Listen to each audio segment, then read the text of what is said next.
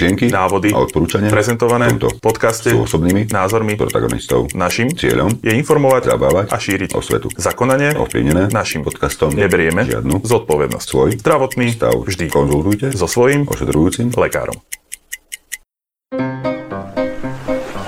Priatelia, je to tu. Deje sa to, je tu podcast. O mori, o lodiach, o plavbách, o ľuďoch, cestovaní, zábave, relaxe či vážnejších témach. Ready about, Ready? on to Lee, Lee ho! Ja som Štafo, Ja som Boris a vy počúvate podcast povedz loď. Čaute, čaute, vítame vás pri ďalšom dieli nášho podcastu Povedz loď. Čauko, čauko, ahoj. V predchádzajúcich častiach sme si, Borko, hovorili o tom, ako vyzerá nalodenie na loď, čo si máš so sebou zobrať, povedali sme si niečo o morskej nemoci a tak ďalej. Niekoľkokrát tam padlo slovo kapitán. Poďme si to slovo rozobrať. Čo slovo? Poďme si rozobrať, kto to kapitán je. Kapitán. Kto to je? Na lodi je kapitán najvyššia autorita, teda najvakší človek v posádke. Tak sa to že vraj hovorí. Žiline mi povedal Roman, ja by som povedal najvačší človek v posádke. Najvakší. Najvačší. Kapitánovi sa neodvráva, Roman. Nenadáva sa kapitánovi. Je to v prvom rade človek zodpovedný za vedenie lode, bezpečnosť posádky, celé lode a karga. Na kapitánovi závisí, či sa loď dostane z bodu A do bodu B. To znamená, že do cieľa svoje plavby. V spojení s rekreačnými plavidlami, ale označenie kapitán nie je moc zaužívané, hoci teda moje posadky ma tak občas volajú. Chodím z hore nosom vtedy, ale hovoríme o tzv. veliteľovi námorného rekreačného plavidla. Prípadne sa dá použiť aj výraz skipper. Kapitán. Čo robí? Čo robí kapitán? Na to nemáme čas. Takže v skratke, záleží od veľa vecí, či ide o nákladnú loď, cruisingovú loď, rekreačnú loď. Napriek všeobecnému povedomiu kapitán nemusí loď kormidlovať. Loď stačí riadiť povelmi a posadka vykoná to, čo má. Áno, posádka by mala byť tzv. kompetentná posádka, lebo ktokoľvek na lodi nemôže čokoľvek vykonávať. Nie je problém postaviť sa za kormidlo a riadiť loď, ale kapitán tam stále je a kontroluje, či sa všetko deje tak, ako sa má. Úlohou každého kapitána je napríklad aj zabezpečiť pitný režim a stravu pre všetko živé na lodi počas plavby. To akože kapitán varí, mi chceš povedať, hej? No, kapitán môže variť, ale nemusí. Hej, on príde, postaví sa pred posadku, povie, hej ty, Joško, Ferko, Ignác, vy budete dnes variť. Alebo tento týždeň, to je jedno. Ale musí zabezpečiť, aby niekto tú stravu pripravil, napríklad. Musí zabezpečiť, aby niekto tu nakúpil zásoby na tú loď, na tú plavbu. Vodu musí zabezpečiť. Takže teraz zásobovanie lode dohľada na všetky možné činnosti na lodi a zabezpečuje takisto asi aj pohonné hmoty pre tú loď, nie? No to v podstate patrí medzi tie zásoby. On dohliada na všetko. Aj zase len, on nešuruje podlahu. Môže, keď chce, a moc ho to baví, ale zase mm, musí sa postarať o to, aby to niekto urobil. No a teda kapitán zároveň komunikuje s okolím, to znamená s inými loďmi alebo pobrežnými stanicami podľa potreby. No áno, napríklad ide priplávať do nejakého prístavu, do ktorého sa treba zahlásiť. Zase len on môže zdvihnúť vysielačku a vykecať sa s tým nejakým mornárom, alebo to dá na starosti niekomu, kto je pri vysielačke. Na veľkých lodiach je na to nejaký radista. A na malých lodiach môže byť poverený človek, ktorý túto vec vykonáva, ale zároveň je úplne najideálnejší stav, ak má na to oprávnenie. Áno, sú tam nejaké pravidlá, ktoré by ten človek, ktorý do vysielačky kráka, mal poznať. Tak. Kapitán. Ako to robí? Nič zo spomínaných činností nemusí robiť sám, ale samozrejme môže. Áno, to sme už spomenuli. Všetko je na jeho rozhodnutí. Zopakujem, musí tie veci zabezpečiť. To ale neznamená, že sedí v kapitánskom kresle, jak pánko, hej, s nohami vyloženými na stole. A jeho povinnosťou je hlavne riadiť a byť manažer. Áno, kapitán je manažer. Musí byť manažer. Samozrejme, ak sa bavíme o kapitánovi malej rekreačnej lode, takmer všetky funkcie robí kumulovane sám. Hlavne v prípade, ak nemá k dispozícii, ako sme už spomínali, kompetentných, inak povedané, znalých pomocníkov. Pri nás, ktorí chodíme na malé rekreačné lode a viac sme, sme celý rok na tom mori s rôznymi posádkami, to funguje tak, že aj keď príde na loď nie je kompetentná posádka zrovna, tak e, my si tých ľudí naučíme ako môžu pomôcť tomu kapitánovi. Či už e, ohľadne udržby lode, až po riadenie lode, pomoc pri parkovaní a tak ďalej. Všetko vieme vysvetliť a sme veľmi radi, ak nám niekto s týmito vecami pomáha a hlavne, ak prejaví záujem. Osobne neviem, či ma viacej baví kormidlovať tú loď alebo vysvetľovať ľuďom, čo a ako majú robiť. A to tak býva inak. Kapitán. Prečo to robí? Prečo pekár peče chlieb? Alebo super špica perfektný športovec typu Peťka Vlhová chodí po pretekoch? Lekár lieči. Kapitán je remeslo. Ale aj záľuba, alebo iba záľuba, alebo všetko dohromady. Každý kapitán má vlastné pohnutky, prečo to robí. A prečo dobrovoľne poklada svoju hlavu na klad zodpovednosti. Ja napríklad... To je veľmi dobrý konštrukt, toto sa. Čo sa smeje? Zodpovednosť je zodpovednosť, jedna noha v base. Ja som napríklad začal plachtiť len preto, že to more ma brutálne priťahovalo už od malička. Dostal som sa k tomu už do dospelosti, dosť vysokej dospelosti a časom som zistil, že je to to, čo chcem robiť. Teraz ma to živí. Ja som na tom úplne podobne. Raz som sa zamýšľal nad tým, že ktorú robotu by som robila zadarmo a odpovedal som si, že chcel by som byť kapitán na plachetnici. A neskôr som si uvedomil, že sa tým dá aj zarobiť na život. Kapitán. Kde to robí? No na lodi, nie? Či, či treba to ako nejako rozvádzať, alebo čo? Na lodi a na mori alebo na riekach, proste na vode. OK, žarty bokom. Kapitán je zodpovedný za loď od nalodenia až po vylodenie. Hej? Každý kapitán lode vie, že pojmy vylodenie a odídenie z lode nepopisujú rovnaký stav. Teda počas plavby môžem zastaviť napríklad pri brehu, odbehnúť si na zmrzku, no kapitánom lode som stále aj so všetkými povinnosťami a zodpovednosťou. Ako mali sme si všetci predstavovali kapitána zásadne s kapitánskou čapicou na hlave, poťaž moc dymiacou fajkou v ústach. Ak to bol pirát, na ramene mu sedel ešte papagaj a mal určite drevenú nohu. A čiernu pásku cez oko. Áno, a namiesto ruky hak. A dlhé vlasy v cope. Určite. A klobúk. Áno.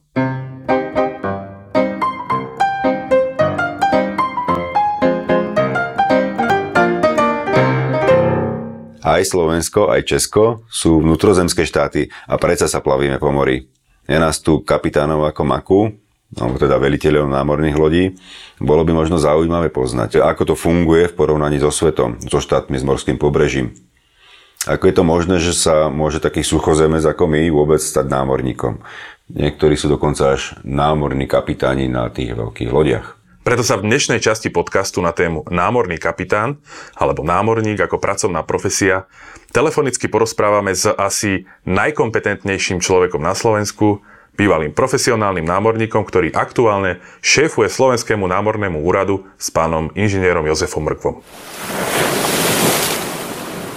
Možno by sme sa radi spýtali, že akým spôsobom by sme vás teda mohli uviesť. Predstavte sa sám, to je jednoduché. Ja som vlastne, keď to tak zoberiem, tak ja som ako e, kapitán na námornej lodi svojím spôsobom nebol. Ja som bol len ako vlastne jeho svojím spôsobom zástupca a vlastne zástupca akoby kvázi kapitána je prvý palubný dôstojník. To znamená, že e, celá tá časť akoby toho dôstojníckého zboru sa berie od takej úrovne akoby operačnej. Tam je uh, tretí palubný dôstojník, druhý palubný dôstojník a potom je riadiaca úroveň, v ktorej je veliteľ a prvý palubný dôstojník, ktorý v prípade, ak by veliteľ, čo ja viem, nemohol vykonávať svoju činnosť, tak on ho vlastne zastupuje. V mojom prípade spojitosť s vodnou dopravou začala už vlastne na strednej škole. Uh, bola to vlastne jediná stredná škola, ktorá bola vo vtedajšom Československu tá škola bola v Dečíne a vlastne na nej sa študovala vodná doprava, viac menej vnútrozemská vodná doprava. E, nakoniec som išiel študovať na námornú školu do Polska e, v 86. roku. Bolo to 5-ročné štúdium, ktoré končilo v 91. roku a po absolvovaní školy vlastne som nastúpil v Československej námornej plavby. E, na začiatku ako kadet, mm-hmm. taký podôstojnícky vlastne stav, neskôr vlastne na dôstojnícke skúšky a následne už som potom plával ako e, tretí palubný dôstojník, druhý palubný dôstojník, e, prvý palubný dôstojník. Celkový ten čas vlastne, keď to zoberiem na mori od školy, no povedal by som viac ako 10 rokov. Jak vás tak počúvam tie roky, čo ste spomínali, ten 86. tak vtedy som nekončil základnú školu zhruba plus minus a chcel som tiež ísť do Dečína študovať ak, e, tiež tú lodnú dopravu riečnú, ale teda rodičia ma zahaltovali, že čo tam budem robiť tisíc kilometrov od domova. Takže mi to zatrhli a ono sa to tak nejak ku mne vrátilo ako karma až teraz, keď som už starý pes, 35 ročný som začal chodiť na more. No nádhera. A my ste vravili všetky tie e, dôstojnické a neviem aké e, výcviky. Tiež ste plávali na tej plachetnici veľkej nejakej e, študentskej, polskej? No myslím, že budem asi jeden z mála, možno z študentov, ktorí absolvovali polskú školu, ktorí sme na tej plachetnici strávili asi najviac času. My sme vlastne už druhý ročník vlastne absolvovali celý na tej plachetnici. Preplávali sme, e, bol vlastne zrast tých plachetníc v Sydney, tam bolo 200-ročné výročie osídlovania Austrálie kde sa poschádzalo, mám dojem, okolo 2000 plachetníc, takže bol to taký naozaj sviatok akoby celého toho štátu. Wow. No a následne, následne sme mali e, vlastne odtiaľ plavu cez Nový Zeland okolo misu Horn a následne sme to vlastne uzatvárali v Polsku ako cestu okolo sveta. To znie úplne, že o, z nejakého románu, plná nádhera celá tá štruktúra toho vedenia lode a tej hierarchie od kapitána až po, neviem, kúri časti asi nemali na plachetnici, ale to znie ako fakt, že na vojne. Ono to aj funguje tak ako na vojne, formou nejakých príkazov, nariadení a musíte proste, dajme tomu mať rozcvičky ráno, ale musíte, museli ste mať. Tak toto asi, toto asi fungovalo len ešte počas školy na tej školskej plachetnici. Tam naozaj to bolo, ale neskôr už samozrejme nie, tam už viac menej na vlastne námornej lodi je taký, radšej poviem, možno stereotypný spôsob e, života, pretože palubní dôstojníci majú každý e, svoju službu a takto sa vlastne striedajú. Vždy má 4 hodiny služby, 8 hodín voľna, ale je pravda, že tých 8 hodín voľna to býva niekedy zbožné želanie, lebo uh, máte popri tom iné akoby, oblasti, za ktoré zodpovedáte. Určite nemyslím si, že by ten palubný dôstojník, ktorýkoľvek palubný dôstojník sa stiažoval na nedostatok práce. My sme vnútrozemská krajina, ale máme námorný úrad. Prečo? Viete nám o tom niečo povedať? Na čo nám je, keď vlastne nemáme more? E, no v podstate je to veľmi jednoduchá odpoveď na túto otázku, pretože toto vychádza priamo z medzinárodného námorného práva.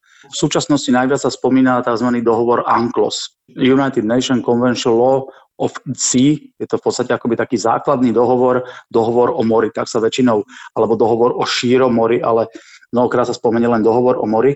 A ten hovorí, že vlastne nesmie byť diskriminovaný z žiadnych štátov bez ohľadu na to, či je pobrežný alebo či je teda uh, vnútrozemský, na to, aby mohol využívať, aby mal voľný prístup more a aby mohol využívať vlastne ten priestor, ktorý uh, vlastne to šíre, niekedy nazývané ako voľné more, uh, sa využíva. Je samozrejme pravda jedno, že v momente, keď vlastne akoby ten štát sa snaží takéto niečo využiť, tak musí mať administratívu, ktorá zabezpečuje nie len samotnú registráciu tých lodí, ale treba aj certifikáciu tých osôb. Mm-hmm. Od um, čo ja viem, toho stevarda na lodi až po veliteľa tej námornej lode, ale samozrejme aj pre povedzme oblasť rekreačnej plavby tých veliteľov námorných rekreačných plavidiel. To sú tí skipery takí ako my, povedzme. Presne tak. Je to vlastne odborná spôsobilosť akoby veliteľa námorného rekreačného plavidla v angličtine sa to nazýva ako Certificate of Competency of the Skipper. Skipper je braný ako práve ten e, veliteľ toho rekreačného plavidla. Nepochybujem o tom, že e, všetci z našej komunity, e, hlavne teda slovenskej, ktorí majú slovenskú licenciu na rekreačné plavidla,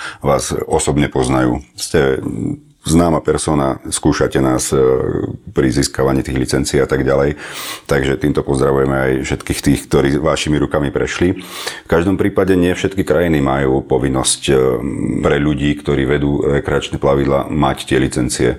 Prečo sú tie rozdiely? Napríklad e, vo Švedsku kúpim si loď a môžem vyplávať na more a nikto sa ma nepýta, či mám licenciu. Takýchto krajín bude viacej. E, prečo to je takto diferencované, že dajme tomu, my tú licenciu mať musíme, oni nie? To je tom nejaký zadrhel, alebo je to normálne? Je to tým, že oni žijú pri tom mori? Je tam nejaká, nejaká skúsenosť historická? Alebo ako to Alebo funguje? sa úplne mýlime? Nemýlite sa, ono vlastne to vychádza všetko z toho vlastne národného práva. Najčastejšie, e, keď sa spomína odborná spôsobilosť tých osôb, spomína sa medzinárodný dohovor, ktorý je absolútne jednotný, nazýva sa STCV, Standard Training Watchkeeping and Certification of Seafarers. Ale ktorýkoľvek zo štátov má právo ako keby sprísniť svoje požiadavky. Môže to byť len s ohľadom na to, v akých podmienkach sa treba vykonáva plavba. Je logické, že treba na Islande určite ďaleko viac budú tlačiť na to, aby sa treba výrazne rozšírila oblasť plavby v ľadoch.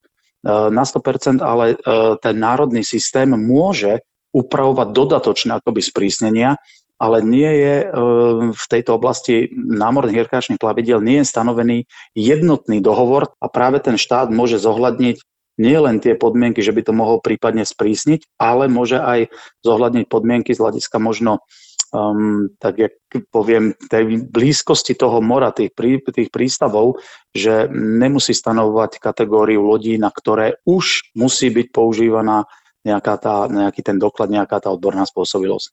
Týmto sa vlastne dá aj vysvetliť e, rozdiel požiadaviek na držiteľstvo, dajme tomuto klasického chorvátskeho bečka. Vo veľkom si to ľudia zvyknú robiť. Je to mm-hmm. obmedzené tou legislatívou Chorvátska, aby to platilo teda iba na tú časť Jadranského pobrežia, ale teda iba v chorvátskych vodách.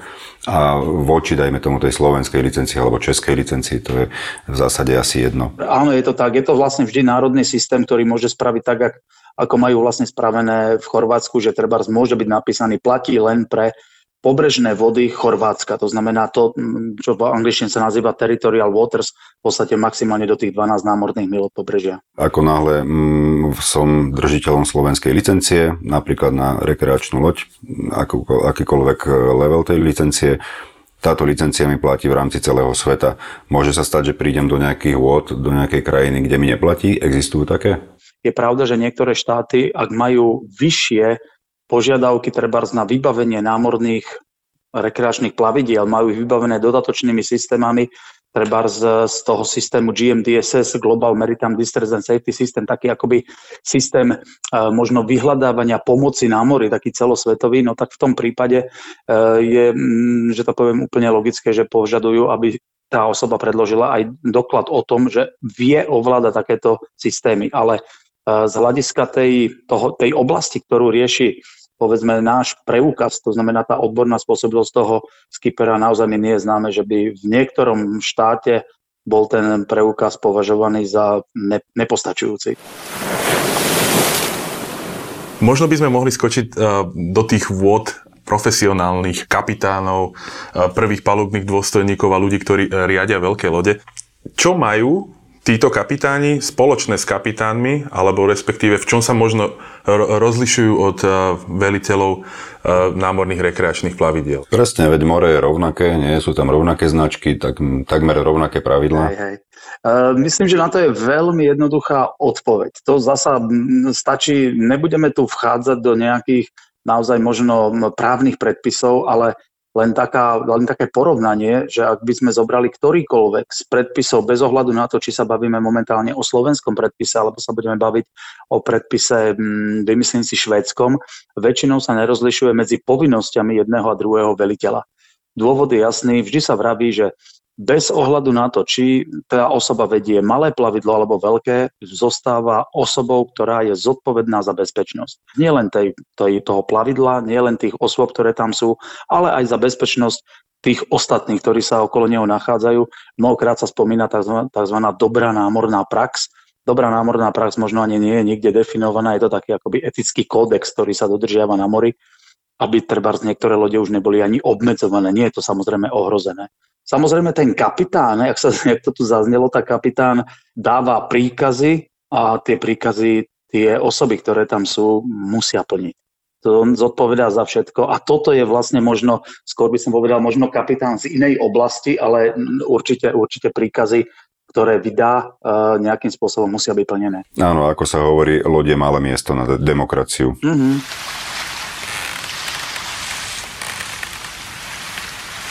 Ľudia si zvyčajne myslia a majú predsudky o tom, aký má námorník perfektný život, stále je na slnku, len tak sa povaluje po lodi a tak ďalej, zarába veľké prachy. Čo si o to myslíte? Zarábajú námorníci veľké prachy? Myslím, že nezarábajú zle, ale zasa na druhú stranu ehm, je tam veľa možno takých mýtov, ktoré sú s tým spojené. Ehm, ja si pamätám, že ešte my, keď sme začínali vlastne u námornej plavby po školách, tak e, štandardné nalodenia boli 6 mesiacov. Väčšinou tam malo taká akoby opcia minus 1 plus 2, takže vlastne 5 až 8 mesiacov mohlo trvať vlastne nalodenie a najčastejšie po tom nalodení človek strávil doma tak okolo troch, ak bolo dobre, tak 4 mesiace. To, že by sa opalovali, no niekedy to je skôr tak, že ich to tam skôr spaluje, lebo tam majú prácu. Poviem úprimne, ďaleko viac, ďaleko viac tam je akoby tej činnosti, ono loď tým, že je 24 hodín stále v chode, no tak tí ľudia sú stále k dispozícii, aby bolo čokoľvek treba riešiť. No dobré, ale predsa len 6 až 8 mesiacov je strašne dlhá doba keď už tú loď e, tí námorníci vyčistia spredu dozadu a dvakrát hore-dole, ešte stále je tam kopec času, že teda čo s tým? Dostanete sa do rôznych krajín ako námorník. Za 2-3 mesiace preplávate, ja neviem, do Južnej Ameriky, tam si pozhovujete, navštívite krajinu, pofotíte pamiatky, e, nakúpite manželke, či? Ehm, toto, áno, toto presne ako hovoríte, to je, ale na dovolenke. Ehm, väčšinou, väčšinou to nebýva, naozaj väčšinou to nebýva na lodi, lebo toho času, nehovorím, že by ten čas tam nebol, ten voľný, ale toho času toho voľného a v takom nejakom atraktívnom prostredí až toľko nie je. Poviem, no voľno väčšinou trávia tak, že si možno pozrú niečo v televízii, nejaký film, ehm, alebo si tam niekde možno hrajú karty, alebo naozaj si vtedy môže ísť, čo ja viem, zacvičiť, alebo môže ísť do sauny alebo teoreticky do bazéna, lebo naozaj toto bývajú také, povedzme, že vybavenia, ktoré tam sú. Alebo, Možno, dá, si, dá a, si niečo k pitiu a to je všetko. A že vás prerušujem, alebo si môžu ísť zaplávať. Je taký všeobecný predsudok, že námorníci normálne e, exaktne musia vedieť plávať. Je to tak? Nie som si istý. Vola, kedy sa hovorilo, že uh, kapitán si vždy vyberal uh, osoby, ktoré nevedeli plávať. A ono to bolo logické, lebo tie robili všetko preto, aby sa nepotopili. Takže je pravda jedna, že tie mali extrémny záujem na tom, aby tá loď stále plávala, hej. Ale uh, môžem, môžem povedať, že naozaj to plávanie je uh, vlastne akoby v tom hneď prvom ročníku na námornej škole. Nebýva to, myslím, že nebýva to požiadavka na námornú školu určite, a možno, že to práve vychádza z toho historického významu, že nemusí to byť zákonite nevyhnutnosť. Niekoľkokrát ste spomenuli slovo, alebo slovné spojenie námorná škola. Aspoň teda v minulosti to tak bolo, že tí námorníci nemuseli byť zrovna vzdelaní a možno ešte aj dnes e, majú ľudia také taký pohľad na námorníkov, no však on sa len tam vezie, ťaha plachty, v podstate nemusí nič vedieť. Sú námorníci nevzdelaní hlupáci? To by som si, že tak poviem, asi špinil do vlastného hniezda. No, jednoznačne musím povedať nie, v žiadnom prípade nie, aj keď teda osobne som presvedčený, že nie vždy. E, dôvod, dôvod je jasný. E, súčasnosť sú vlastne akoby dve možnosti. Teraz je len inžinierské štúdium, tak to trvá 4 roky, ale končí naozaj vysokoškolským e, titulom. Existuje ale druhá možnosť získania kvalifikácie formou kvalifikačného kurzu. Je to taký model, ktorý možno vychádza z toho anglického uh, takého spôsobu získavania kvalifikácie. Už to nie je tak, že od plavčíka sa svojím spôsobom dostanem až na veliteľa, ale je to niečo v tej, v tej forme, on príde do školy, má väčšinou dva semestre, akoby naozaj takú intenzívnu formu teoretickej prípravy, ide na, na dva semestre, to znamená na rok má plavbu vlastne možno na dvoch, na troch lodiach, kde si robí individuálny e, študijný program, ktorý dostáva. A potom má ešte jeden semester, ktorý končí následne skúškou na dôstojníckú funkciu. E, ľudia, čo chodia na more, aj čo nás počúvajú, tak e, zhruba vedia, že čo by mal taký dobrý námorný kapitán ovládať bežný človek, ktorý sa ešte nestretol s plavbou, má možno skreslenú predstavu, že náborníkovi stačí vedieť, že kormidlom sa ide doľava doprava a tuto je tlačítko na lodnú trúbu, na čo, na čo chodí do školy. Skratke nám povedzte, čo sa musí námorník naučiť? No ono v podstate, keď zoberiem, že naozaj by som bral len odborné, odborné e, predmety, tak vlastne zostáva mi jedno. Každá jedna vlastne osoba, ktorá nejakým spôsobom je zakomponovaná vo vedení lode, tak podlieha nejakým, povedzme, nejakému systému e, certifikácie, ktorý je na samotnej lodi. Je to také niečo ako obdoba systému riadenia kvality, ktorý býva v spoločnostiach. Väčšinou sa e, vlastne tento systém upriamuje aj na určovanie polohy, nejakým spôsobom zabezpečenie bezpečnosti tej plavby. A tu sa vlastne hovorí, že tieto osoby, ktoré vedú námorné lode, by sa nikdy nemali dostať do situácie, že ak im vypadne nejaký systém, nesmú byť odkázané len na ten systém. Musia ho vedieť nahradiť. Takže je jasné jedno, že treba, keby som zobral len navigáciu, hovorí sa, že dve základné veci, ktoré má lokalizácia, určenie polohy a následne navigácia samotná, akoby vykonanie toho ďalšieho kroku, ktorý má opäť zabezpečiť e, maximálne tú bezpečnosť tej lode, no tak v podstate by bol, malo byť zabezpečené. Je jasné, že z toho dôvodu nie len satelitná navigácia, ale je to, čo ja viem, navigácia, ktorá je priamo zviazaná s vybavením lode, radarová navigácia. Nerieši sa navigácia z iného pohľadu um, ako určenie polohy trebárs aj astronavigácia. To znamená, že to je už asi ten, uh-huh. ten najvyšší, naj, na tá najvyššia úroveň, ale bavíme sa stále len o, o samotnom jednom akoby predmete navigácie. Uh, okrem toho samozrejme, tým, že je úradný jazyk um, angličtina na mori, tak napriek tomu, že človek vie anglicky, tak niekedy sa v tých výrazoch uh, z toho námorného sektora celkom stratí. No samozrejme je tam uh, stabilita lode, je tam nepotopiteľnosť lode, ktoré vlastne výrazným spôsobom ovplyvňujú tú bezpečnosť. E, sú tam veci, ktoré sa týkajú priamo medzinárodného práva, samozrejme medzinárodných dohovorov. Takže myslím si, že celkom slušne sa by sa naskladalo tých predmetov a samozrejme veľa tých predmetov má ešte akoby také tie svoje podpredmety, hej, ktoré sú také už potom špecifické. Je to na slušných 5 rokov štúdia na vysokej škole. Jednoducho. Potrebuje alebo musí mať kapitán čapicu. Je to taká veľmi zákerná. ja, ja osobne som presvedčený, že veliteľ námornej lode musí mať autoritu bez ohľadu na to, či tú čapicu má alebo nie. Jasne. A toto platí e, na veľkých aj na malých lodiach, to je úplne jedno. Ja hovorím, že tá autorita musí byť bez ohľadu na to, či, ten, či tá osoba vyjde v kraťasoch a vyjde v tričku.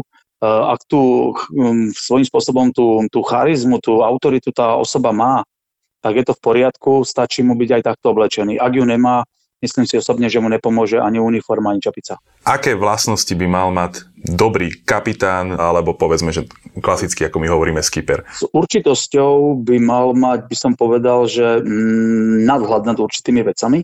Na 100% musí mať e, na pamäti jedno, ak tie osoby, ktoré sú na tom plavidle, mu plne dôverujú, tak musí veľmi pozitívne pôsobiť na tie osoby. Takže či už bude mať naozaj mm, formu rozhodnosti. Vidí, že zachováva absolútny kľud. Nehovorím, že to vždy tak aj vnútorne on cíti, ale ten kľud tam musí byť. E, na 100% e, bude to osoba, ktorú títo budú mať nie len nejakým spôsobom zafixovanú tak, že s ňou budem chcieť ísť kedykoľvek a možno ešte stále aj na tú loď.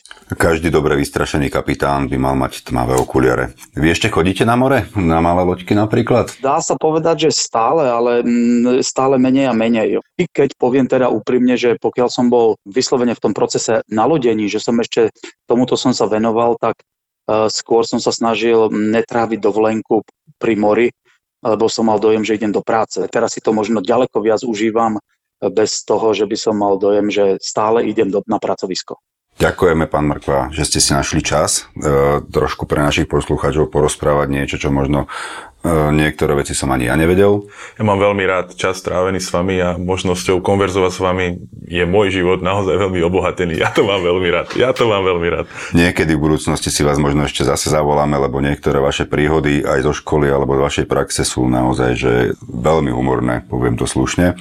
Nejdeme vás ďalej zdržiavať. Ešte raz veľká vďaka. Ďakujem za váš cenný čas. Za málo. Ja ďakujem ešte raz. Pekný deň. Dnešnom podcaste sme si rozobrali pojem kapitán a pojem námorný kapitán či námorník ako profesia z viacerých pohľadov. Je jedno, či velíte 400-metrovej kontajnerovke alebo 10-metrovej plachetnici. Kapitán či veliteľ akejkoľvek námornej lode má mega zodpovednosť. Musí disponovať obrovským množstvom zručností, a vedomosti. Pravidlá platia pre všetkých rovnako a nech sa deje čo chce, bezpečnosť je na prvom mieste záujmu všetkých zúčastnených v námornej doprave. No, kto chce, má možnosť študovať a byť námorníkom z povolania. Kto má menšie ambície a lákajú ho námorné dialevy iba ako forma zábavy a relaxu, stačí len chcieť, cestu si nájde.